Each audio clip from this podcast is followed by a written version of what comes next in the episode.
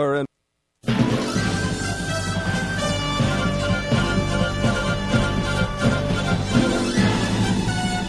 This is Viewpoint with attorney and author Chuck Crismier. Viewpoint is a one hour open line talk show confronting the issues of America's heart and home.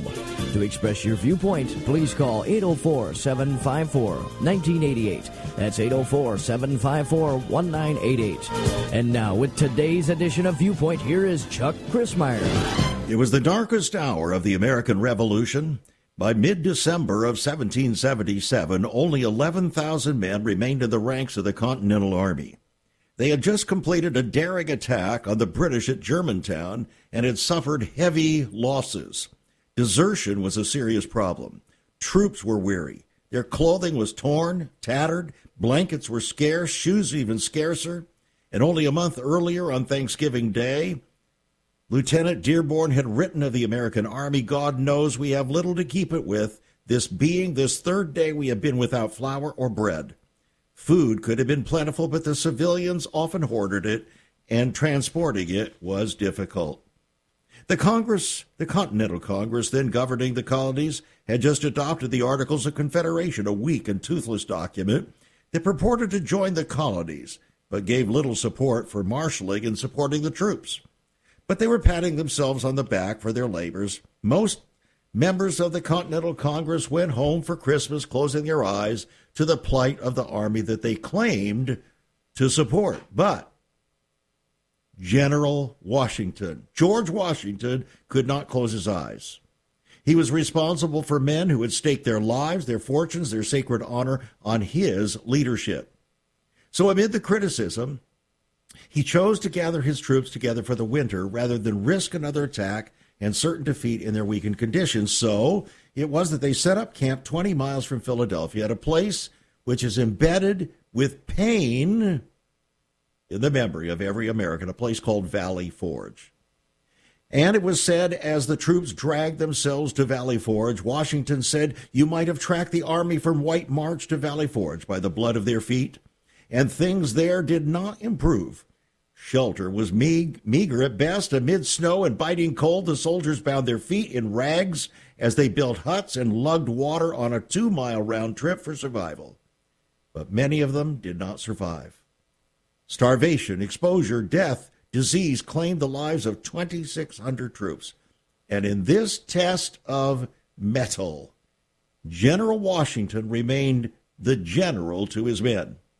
It wasn't his title, but his tough but tender tenacity of inner strength and character that seemed to hold his troops, that preserved their resolve and gave them endurance. He seemed to draw strength, direction, and purpose from a wellspring not found in the soil of Valley Forge, but in the soil of his own heart. And indeed he did. In that darkest hour, Washington the general drew upon his faith in God not a foxhole faith, but a faith born of long-standing relationship to his God. He knew the source of his strength and his ability to lead. He knew that true leadership stems from humility and humility from one's maker, and he knew that he was a servant and the ruler of nations was the supreme commander. And after the war, he was called first in war, first in peace, first in the hearts of his countrymen. His name, George Washington. Today we remember George Washington, our first president. At six foot two, he stood above, head and shoulders above most of the rest of the people, and in fact, so much so that in the 1974, I believe it was, he was granted the highest order ever given to an American military man, the General Supreme General of the Armies of the United States.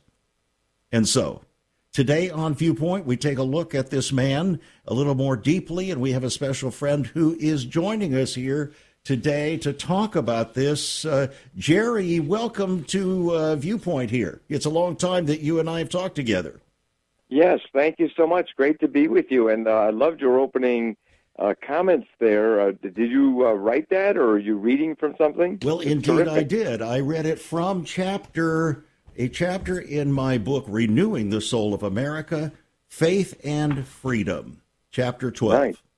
Wow. Yeah. Very good. And that was just the that's just the introduction. yeah. No, that's great though, and I, I appreciate your appreciation of the sacrifice that George Washington specifically made and his troops so that we might be free. And then you contrast that with what's happening today. You know, we're living in the era of the ungrateful American, you know, where people are taking a, they're bowing the knee, you know, to basically uh, protest against the national anthem and, and uh, you have people toppling statues or defacing statues, including statues of George Washington. And it really is an amazing thing. And yet these guys sacrificed, including George Washington, especially George Washington, so we could be free. And uh, this is uh, how we're repaying them. It's, it's just crazy. It is uh, crazy, is to put it mildly.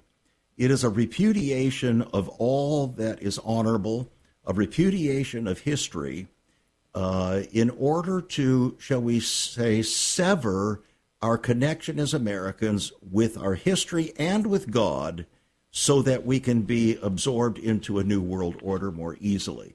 Unfortunately, that's where the agenda leads us, and it is very dangerous, isn't it?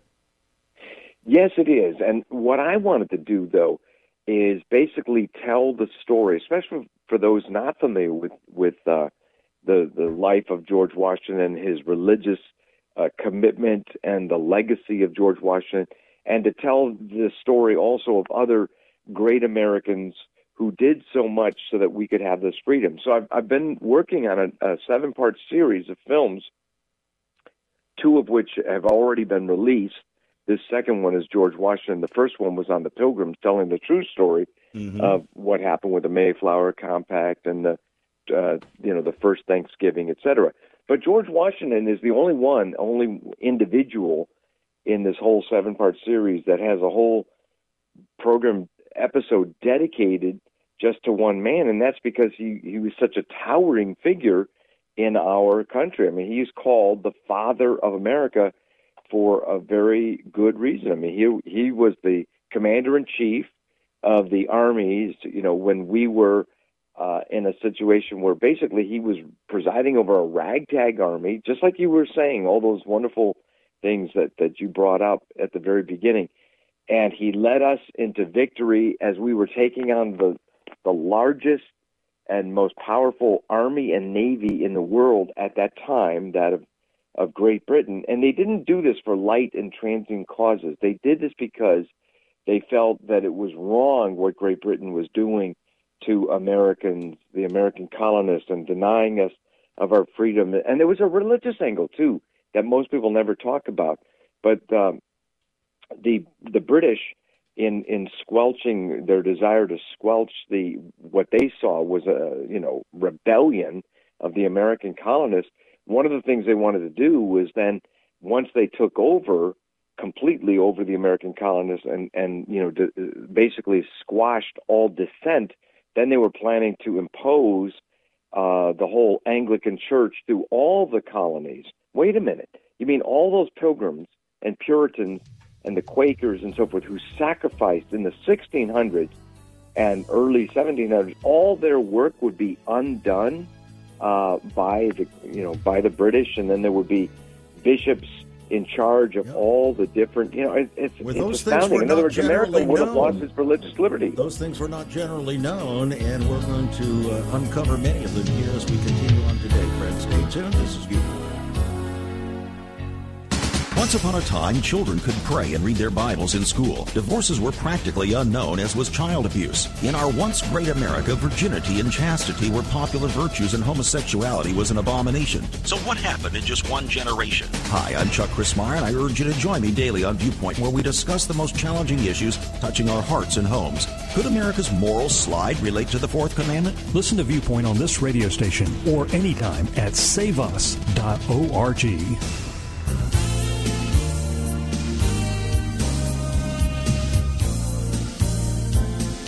Again, I welcome you back to Viewpoint. I'm Chuck Crismier. Today, we have a special guest joining us to talk about George Washington. He is producing a number of uh, pieces concerning our heritage, American heritage, uh, and the force today, the focus today, is on George Washington, the first president of the United States. And here is a man who didn't really want to be the president of the United States. He didn't even want to be the general of the uh, Continental Army. He did everything he could to avoid those things because he was living in peace at Mount Vernon. He had everything going for him, and uh, he didn't need that kind of trouble. But he took on huge risk and huge responsibility, and as a result of that, you and I are free today. And uh, Jerry Newcombe is joining us here today to talk about uh, his special production. And Jerry, tell us what what is it called? Your your uh, movie or DVD production? Well, it's part of a whole series. Each one is about an hour long. It's called the Foundation of American Liberty series. And if anybody asks me, well, what's the foundation of American liberty? My answer is it's our Judeo Christian heritage. Mm-hmm. And uh, this is actually one of seven hour long episodes. This one is called George Washington. And the first one was called The Pilgrims. and they're very simple in their title. Okay. Uh, but, but I have a lot of great guests, including Dr. Peter Lillback, with whom I wrote the book, George Washington Sacred Fire. And by the way, I, I must say what a generous man he is. Peter Lillback founded something called the Providence Forum mm-hmm. about 20 years ago. It was Providence Forum that published that book, George Washington Sacred Fire, which uh, we wrote together. It came out in 2006, and then it, it actually became a bestseller in 2010, and we're very grateful for that. But anyway, he is so uh, occupied with his responsibilities as the president of Westminster Theological Seminary in in uh, Philadelphia that he ended up giving to D. James Kennedy Ministries Providence Forum, but the ministry of D. James Kennedy uh, agreed to do that only if somebody could head it up, and I am that person. So I'm very privileged to still work on the TV program of D. James Kennedy Ministries, and then also now Providence Forum and and ProvidenceForum.org is our website and clearinghouse for all kinds of information, including this multiple seven part series, not all of which are even finished, but hour long documentaries on the Christian roots of America. And the guests in the whole series include uh, Dennis Prager, Eric Metaxas, Os Guinness, Jenna Ellis, the late Dr. Walter Williams, Daniel Dreisbach, uh, Peter Lillback, of course, David Gibbs III, Bill Federer, and Alveda King, Cal Beisner, and others. And okay. so it was our goal to basically get these interviews, uh, you know, and, and put them together in these different segments, including this this one on George Washington. But the main thing with George Washington is we we did really set out to uh, refute a common mis uh, you know misconception, and that is that George Washington really wasn't a Christian; he was more of a deist, and that's just not true. Although there are many scholars who believe that he was more of a deist, but frankly, if you look at his writings and you look at his actions, you see a man who was very strongly guided by his Christian faith. George Washington was an 18th century Anglican, and it's just wrong to divorce him from that context. And uh, so, well, there are a lot of things about George yeah. Washington that uh, can be a little confusing if you want to isolate out certain aspects of your life. Uh, the same would be true for you, Jerry, I'm sure, and for me. Yeah. Uh, I was going to ask the question of our listeners here. Let's suppose that you had become the president of the United States. Would your memory, what would be your memory 220 years afterward? If today was 220 years after you had become the President of the United States, what would be the people's memory? It puts things in a whole different light, doesn't it? Yeah, but yeah, it does. I mean, the the fact that we're still even talking about George Washington, the man had a very strong uh, positive character, and it was informed by his Christian faith. Well, it I mean, was. Example, in fact, he said of all the dispositions and habits which lead to political prosperity, religion and morality are indispensable supports. Let us, with caution, indulge the supposition that morality can be maintained without religion. And by religion, he was talking about Christianity. Exactly. Whatever we may conclude or concede to the influence of refined education, reason and experience both forbid us to expect that national morality can prevail in exclusion of religious or Christian principle. That That's was exactly George right. Washington. And, uh, you know, even though, yes, he was a, uh, a Mason, he was a Mason, no question about it. Uh, on the other hand, he also lived in a time in which Masonry had become very popular in uh, uh, in Europe and in in the uh, in the colonies because it was a part of the culture at that time. Also, part of the culture was a deism that was coming from Europe and uh, the liberalization that was coming from uh, liberal France. And George Washington lived in that time. And so to somehow judge him today after that time and to see and read and hear the things that he said helps us to, I think, understand what he really, really believed. And as far as the Masons uh, aspect is concerned, in the day that George Washington uh, was a Mason, and by the way, he even said in one of his letters that I think over the last four decades I've attended uh, Masonic meetings four times. That's one a decade. That's not a very committed Mason, but he in his day they actually had evangelical evangelical ministers deliver sermons on an annual or even half a year basis in the in the Masons. But not until the 1830s did the Masons start to, uh, you know, have a, a, a tenor in which it was more of a anti-Christian or anti-evangelical feeling within the the Masons. So as Dr. Peter Lillback puts it, in George Washington's day, being a Mason was almost like uh, uh, the, the counter the promise keepers. In other words, it was a place where men could could let their hair hang down and hang around with other men and, and have fellowship, you know. Yeah. But it wasn't anything nefarious. Yeah, And and, we're not promoting we're not promoting masonry. uh, No, not here at all, and it's certainly not after the 1830s. Yeah. Well, and if you were to judge uh, that, you would have to basically expunge the Southern Baptist Convention from evangelical Christianity because numerous Southern Baptist pastors were Masons, even in the last 25 years. So anyway, with George Washington, uh, the thing that's very important to realize is that he had a very strong commitment to God. I mean, more than 100 times he talks about God. 270 times he uses the, another term for God, providence. 270 times. When you look at George Washington's language, it was very baroque. It was almost as if he didn't want to use just ordinary words for God. Now, Dr. Lillback no- notes that uh, in the the case of, let's say, a, a known anti-Christian writer, Thomas Paine became that later in his life. Not when he wrote Common Sense. 1776, Common Sense. Thomas Paine writes good things about God and the Bible. But later, 1793, the Age of Reason, he's anti-Christian by that time. What does he call God? God or Lord. He basically has a very limited vocabulary. But the evangelical ministers of Washington's day use the same kind of flowery language and so mm-hmm. forth, like the great governor of the universe, the invisible hand, and so forth, that George Washington used.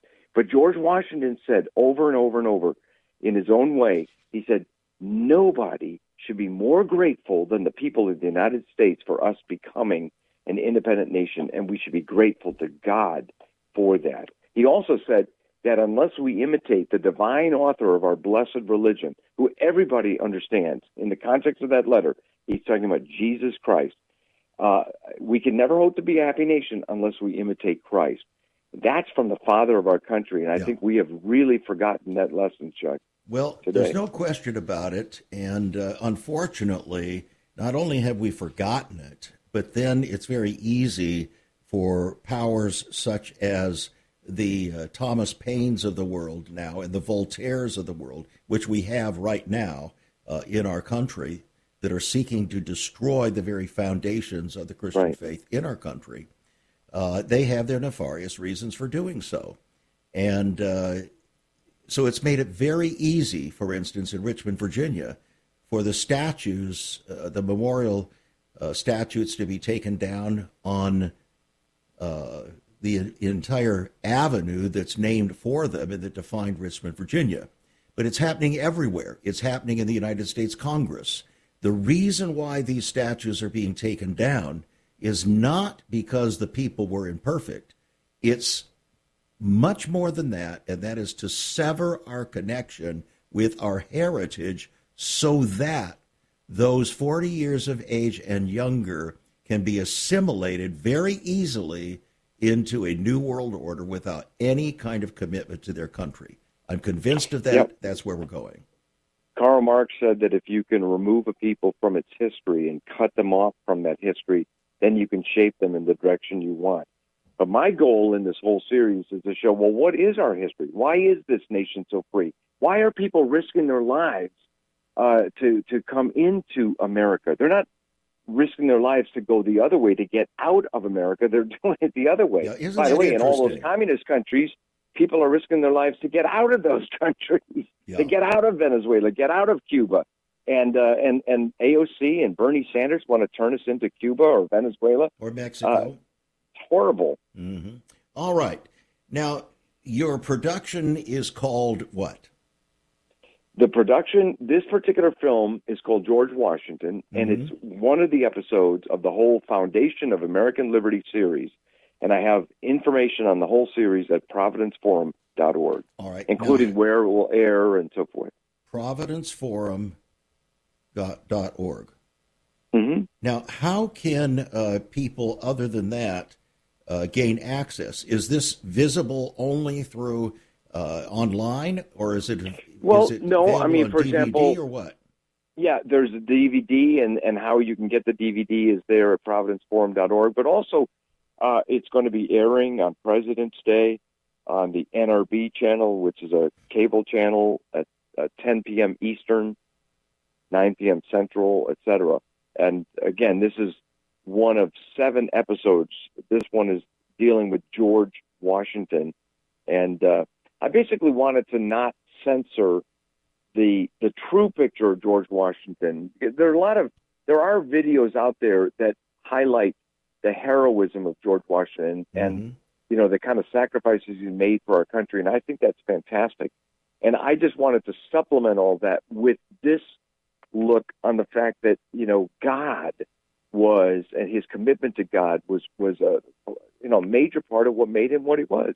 Just like you were reading in that very opening, that was beautiful, yeah. very well put. Well, we're going to share a little bit more after this upcoming break. Uh, just this last uh, uh, weekend, my wife and I spent a couple of days at a special B and B in uh, Yorktown, uh, Virginia, oh, wow. which is the place, of course, where George Washington rallied uh, the American troops in one last valiant effort against Cornwallis and brought down the British Empire and its lordship over America. But there is a museum there called the Revolutionary War Museum. And I had never, I've, I've been here in Virginia for 28 years. I had never seen this museum. It is fantastic. You wow. would love it, Jerry. The Revolutionary okay. War Museum in Yorktown, uh, Virginia and I would recommend it to anyone. Uh, there are so many aspects there. It's it's a pretty big place, uh, done with excellence in every single way, and it helps us to understand the times. It helps us to understand the uh, the bravery, the heroism, the the the raison d'être, the reason why they engaged in this incredible uh, Revolutionary War experience without even the support of uh, 50% of the American public. Uh, it, it was quite an endeavor. So, what you're doing is trying to restore understanding, memory of our heritage so that we can walk in the substance of that heritage. Here's the problem, Jerry. Uh, from 1993, when we formed Save America Ministries, uh, what I have noticed is a continuing emphasis on our heritage, but not restoring our commitment to the God of that heritage. And that can make our heritage idolatry. I'd like you to speak to that when we come back. we we are talking with Jerry Newcombe, friends. I hope you'll stay tuned. There is so much more about Chuck Crismier and Save America Ministries on our website, saveus.org. For example, on the front page are two great videos. First, an interview and discussion of Chuck's book, Out of Egypt. Also, a great TV interview with Chuck regarding his book, Seduction of the Saints. Much more videos, a For Pastors Only section, and also you can view Chuck's weekly teachings. All at his website, saveus.org. That's saveus.org. Also on Chuck's website, listen to Chuck's Viewpoint broadcast. Listen to the archives. Maybe you missed a program. Check it out at saveus.org.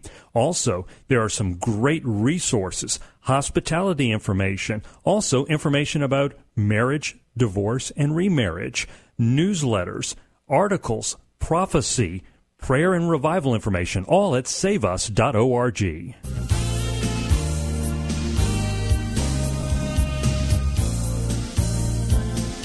Washington gained a lot of recognition because of his uh, stalwart leadership at Valley Forge. But America right now, friends, is in desperate need of the intervention of the invisible hand of the ruler of nations in this very dark hour of our own history. We are in our own Valley Forge. Freedom is at stake, destiny is at risk. We need a resurgence of true faith in this critical hour. I think you agree with that. We don't need faith in faith. That's mere bootstrapping. We need a mighty awakening in our hearts, in our souls, an awakening of faith in the God who rules and governs in the affairs of men. We need a personal faith, a faith that can stand against the tide and the tyranny of political correctness and the stripping of moral absolutes from our personal and national wardrobe. We are, as I said, in our own valley forge. And as Americans who believe in the cause of true freedom under God, we have become weary and we've lost our direction. Our feet are bloodied. Our moral and spiritual clothes are tattered. We've been on a spiritual starvation diet. We are weakened. Many of us have died morally and spiritually, even in our churches, and we are desperate for a faith that will stand in the evil time. The faith that we need is faith in the God who has preserved us a nation. But there's no national faith without personal faith. And that leads us to the question, Jerry, that I laid out for you. By the way, I just read another few paragraphs from my book, Renewing the Soul of America, which, by the way, your friend and uh, Dr. D. James Kennedy, you're the alter ego of him now, aren't you? Oh, that. Um, I, I love Dr. Kennedy, but I'm, um, you know, not the alter ego. I had the privilege, though, to write 19 books with him, including what if Jesus had never been born? And I count that as a great privilege. Yeah. And, well, here's and what I, he said. Worked, you know, yeah, go ahead. Among 38 national Christian leaders that endorsed this book, Renewing the Soul of America, D. James Kennedy said this with an insightful grasp on the history of our nation's founding, added to a deep understanding of the judgment God has imposed upon nations outside of his holy will. Chuck Crismier clearly and crisply enunciates the choices facing not only America, but Americans in this dangerous period of our God blessed but God warned country. Pretty strong statement from D. James Kennedy, wasn't it? Yeah, it is. And it reminds me of uh, when Abraham Lincoln, during the war, the Civil War, he wrote a proclamation for prayer. And he said, basically, the gist of what he said is, you know, we have been blessed by God, but we have forgotten God yes. and in our all of our prosperity and so forth. And we need to repent and get back to that. But he quoted, that is Abraham Lincoln quoted from Psalm 33, verse 9, which says that the scriptures and history declare that those nations only are blessed whose God is the Lord. I have that uh, quote on our gallery wall in our well, offices uh, together with something else that I want to wrap up our program with here today sure. George Washington's Prayer for America. But uh, let's go back to this matter of our heritage, going back to yeah. Uh, fellows like uh, uh, David Barton and, and many others trying to resurrect the memory of our godly heritage.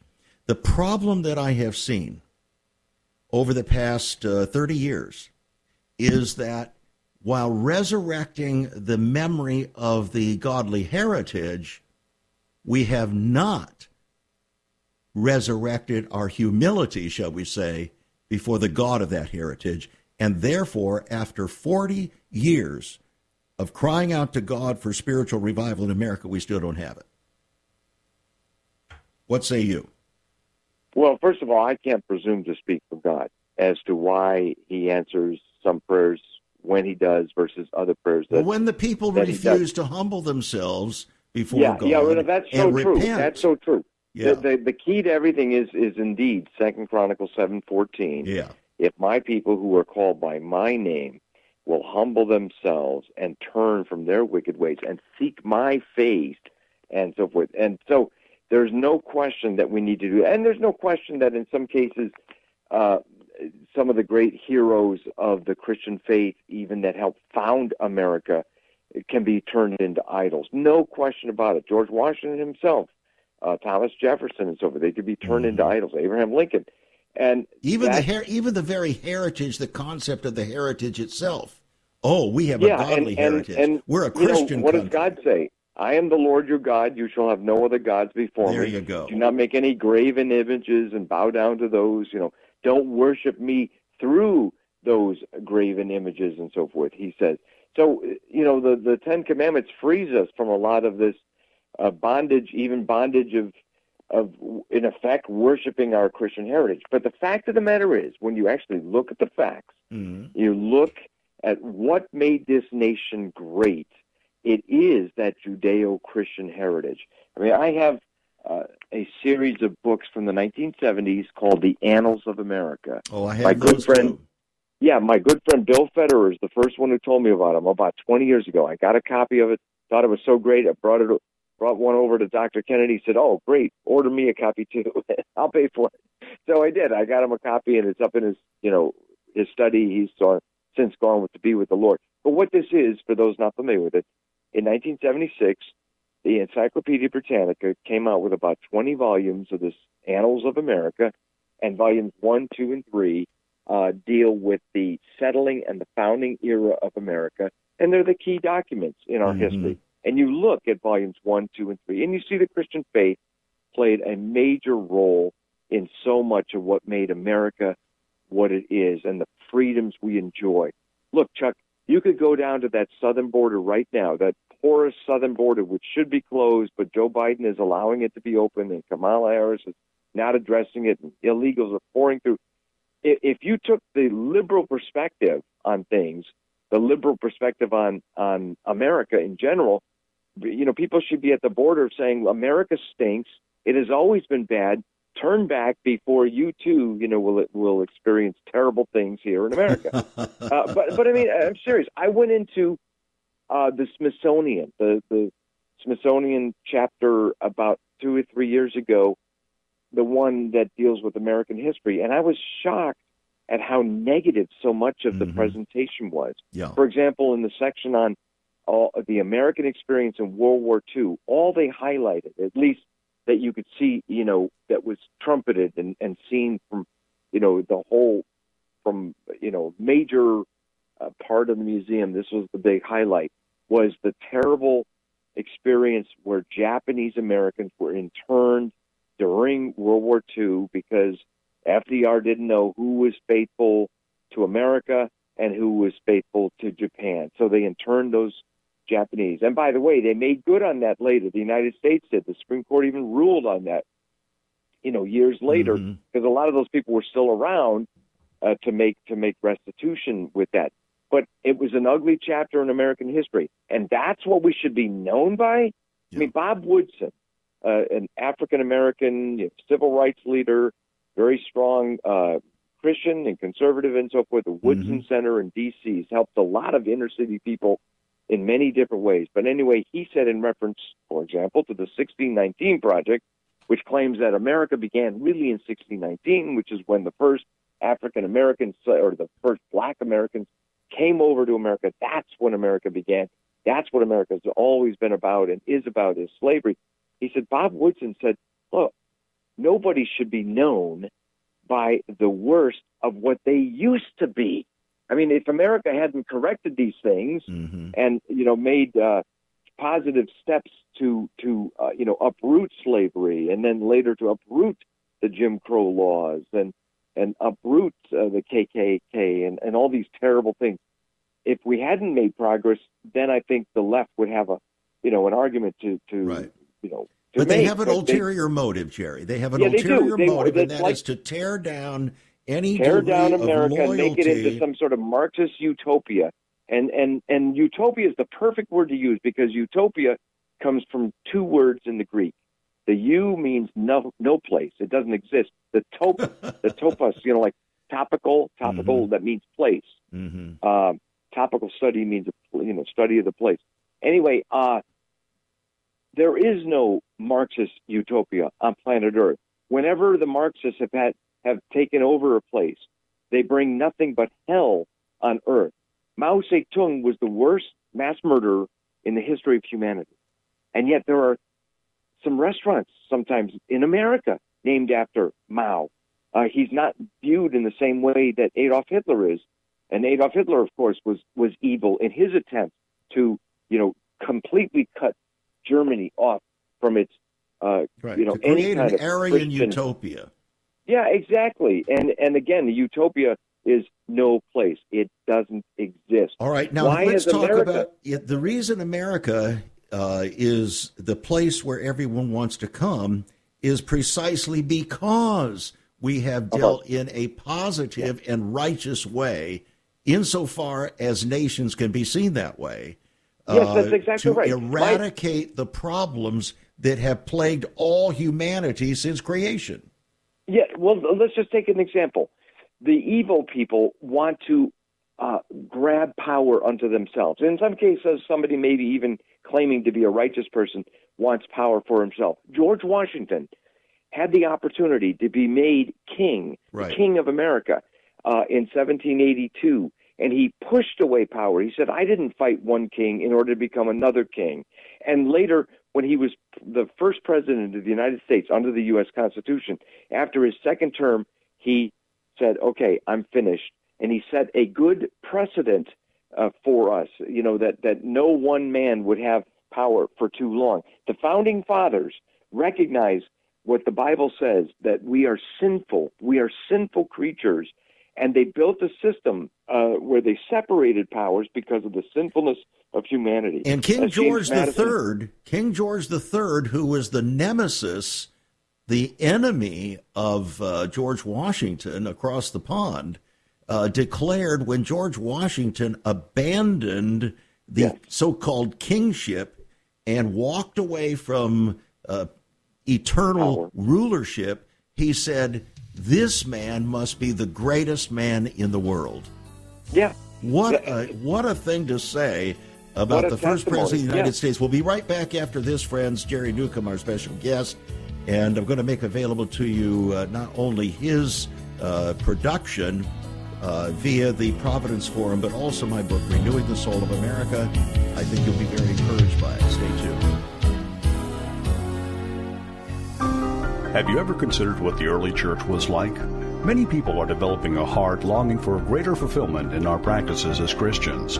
A recent study showed 53,000 people a week are leaving the back door of America's churches in frustration.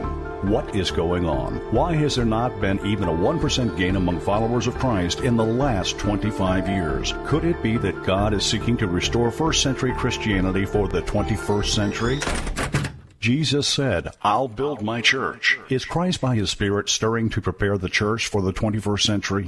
The early church prayed together and broke bread from house to house. They were family, and it was said by all who observed, Behold how they love one another. Incredible. But the same can be found right now. Go to saveus.org and click Cell Church. We can revive first century Christianity for the 21st century. It's about people, not programs. It's about a body, not a building. That's saveus.org. Click Cell Church.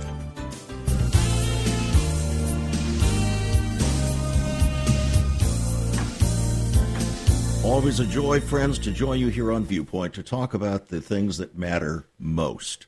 Today we're talking about why we have this uh, celebration period called President's Day, and particularly two stand out Washington and Lincoln. I happen to have busts of those two uh, on the wall uh, above my broadcast desk, and uh, they're inspiration to me, not because they're perfect people, but because they help to make us a more perfect nation. And uh, about 10 years ago, Jerry, I was uh, privileged to be speaking in uh, Ghana, West Africa. I was speaking not only in the capital city of Accra, but also in the outcountry. Uh, in fact, the church there had no walls, it had goats and chickens roaming around, even as we were speaking there.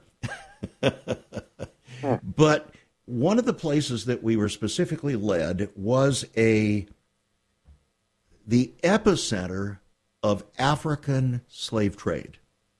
Wow. It wasn't in America. It was in Ghana. In Ghana. And here was this big stone edifice. We went into the various rooms where they held the slaves in various compartments.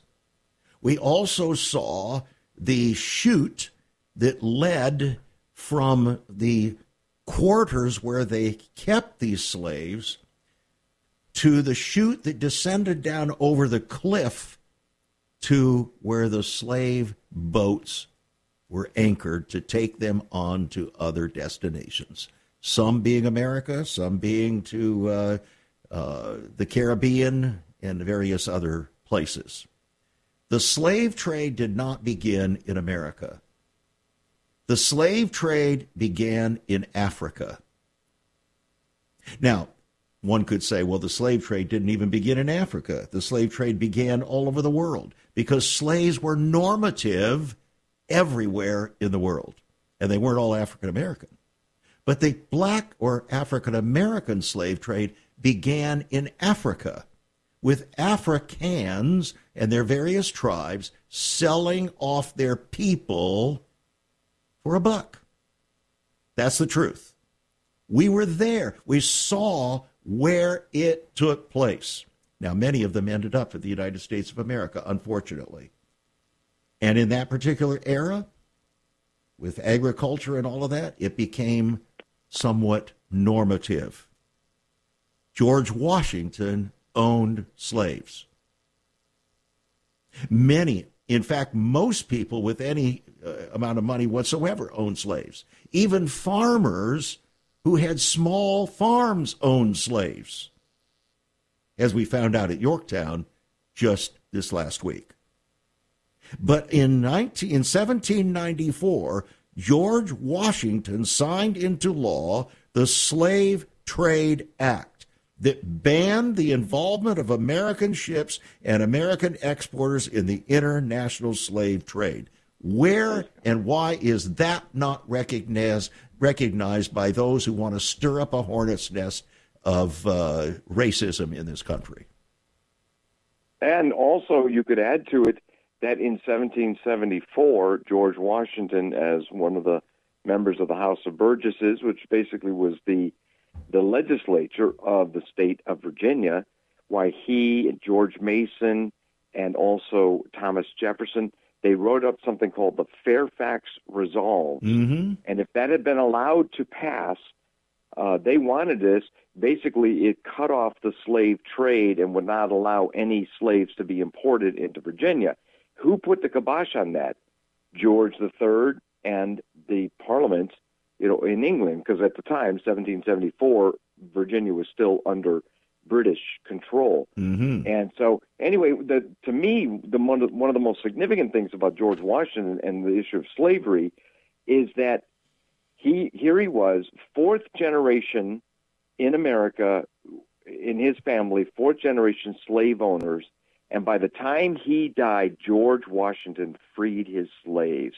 He broke the cycle, which is absolutely fantastic, and made many steps so that slavery could be one day uh, removed in America. And of course, it wasn't in his lifetime, nor was it finished, you know, and uprooted in the lifetime of, of Thomas Jefferson. In fact, it took a war with all those, uh, you know, uh, 700,000 or so, you know, men mostly white guys, you know, in America in the Civil War.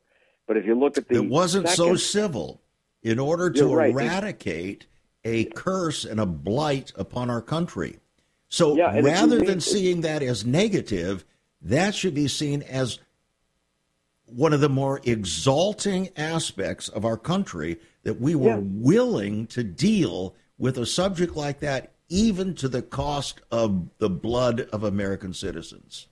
Well, Dr. Walter Williams, uh, the late Walter Williams, a mm-hmm. professor, by the way, at George Mason University, a black brother. Uh, mm-hmm. Yeah, and, and we dedicated, by the way, this uh, particular documentary to him. At the very end, there's a little title graphic with his, you know, his face and birth year and, and his death, 2020.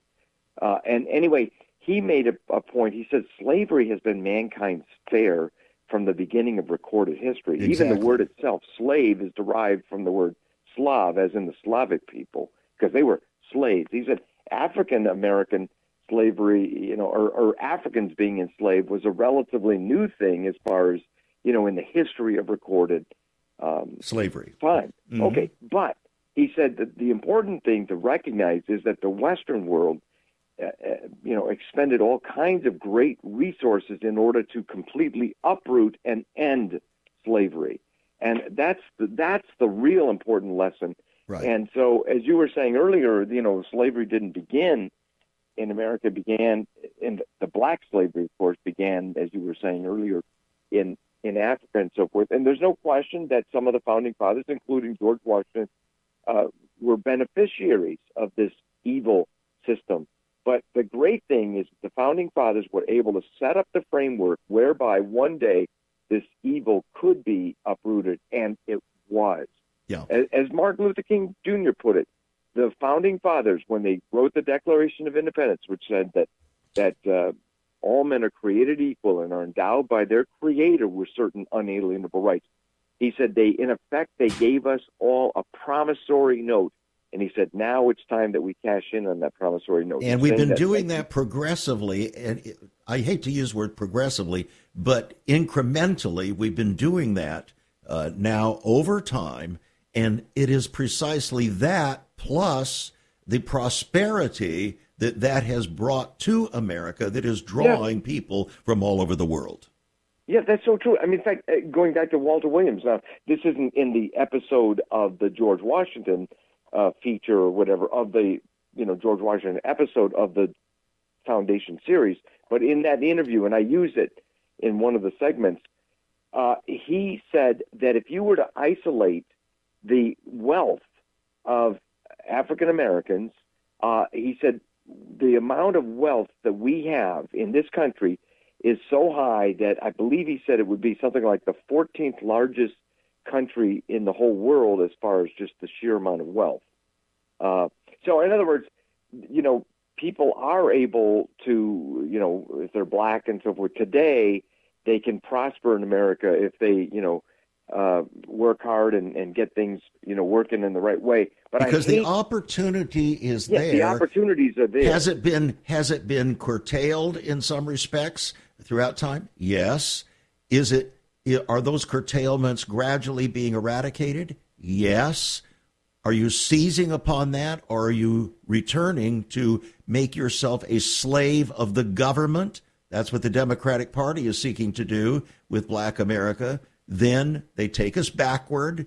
And it's the Republican Party, by the way, in case people don't realize it, that was the anti slavery movement in the country. It was the Democratic Party that wanted to preserve slavery and that initiated the Jim Crow laws. So let's be honest about those things. Otherwise, uh, deception is going to reign, and that's a very dangerous thing. By the way, uh, what you may not know, Jerry, is that my uh, son in law, uh, the husband of my oldest daughter, who is my producer, is blacker than the ace of spades. He's so black that you can't see him in a shadow. And oh. he came from Ghana. His oh, wow. father was a chief in Ghana. Wow. When his father died, my son in law had the choice of whether to become take over his father's role as chief in Ghana.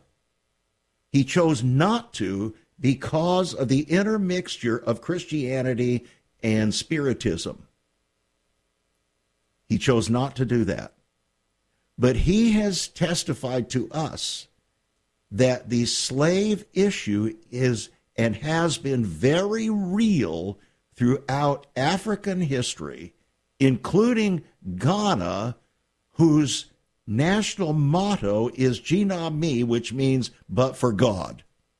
Wow. So here you've got a mixture, a nation who identifies, their businesses are filled with quotes from the Bible. Gye Nyame, but for God. And yet, we're heavily involved, one of the major sources of slavery to the rest of the world.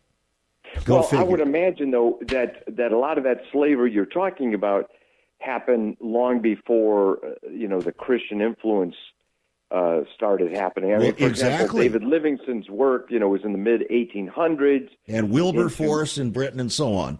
All yeah, right, yeah, I exactly. want to wrap up with this, and uh, be, first of all, I want to uh, have you tell our folk uh, exactly uh, where they can find this uh, series, Foundation of American Liberty, again. Okay, well, first of all, it's not even all completed, but those that are, you can those episodes that are completed, including the George Washington or the Pilgrims, you can get more information at providenceforum.org. And I have a, uh, you know, the first page up there says keep up to date with the Foundation film mm-hmm. series. Okay. And you can even see portions of the uh, George Washington special because, for example, Truths That Transform, which is the D. James Kennedy Ministries television right. program, mm-hmm. graciously they showed uh, two different segments uh, from that George Washington special. It's probably about 15 minutes at least worth of content out of an hour long program. Okay, so well, how are people it. going to see the, the hour long program? That's the issue. Well, they can see that at uh, the um, the NRB channel on um, President's Day night, and uh, we're in the process of, of making it available through streaming. That's not a, you know immediately available, but all the information we we keep up to date with this is at providenceforum.org. Okay. Okay. So people can learn about that. Now, again, friends, I told you that I would make available our book, Renewing the Soul of America. Uh, this is not a book just about information, it's about transformation. And that's why 38 national Christian leaders endorsed it as the only book in our generation that really moves beyond just information about our heritage to how you and I must adopt that into our own hearts and our own lives if we hope for any uh, renewing in the soul of America. An $18 book, yours for $15. It's on our website, saveus.org. That's saveus.org. You can call us at 1 800 SAVE USA, 1 800 SAVE USA, or write to us at Save America Ministries. P.O. Box 70879, Richmond, Virginia 23255. Writing a check at $5 for postage and handling. Again, renewing the soul of America. You will be extremely encouraged as you read that, but you will also be challenged. That's what it's all about, isn't it? Now, George Washington gave us an amazing prayer for this country. On our gallery wall is his prayer for America. Here it is. I now make it my earnest prayer that God would have the United States in his holy protection, that he would incline the hearts of the citizens to cultivate a spirit of subordination and obedience to government, to entertain a brotherly affection and love for one another, for their fellow citizens of the United States at large, and particularly for their brethren who have served in the field, and finally, that he would most graciously be pleased to dispose us all, to do justice, to love mercy, and to demean ourselves with that charity, humility, and pacific temper of mind which were the characteristics of the divine author of our blessed religion, and without a humble imitation of whose example in these things, we can never hope to be a happy nation. Amen. I agree with that. That's why we have it right on the gallery wall there in our uh, Save America headquarters. Thanks for joining us here on Viewpoint. God bless and be a blessing. Let's be a blessing, friends. You've been listening to Viewpoint with Chuck Crismier. Viewpoint is supported by the faithful gifts of our listeners. Let me urge you to become a partner with Chuck as a voice to the church declaring vision for the nation. Join us again next time on Viewpoint as we confront the issues of America's heart and home.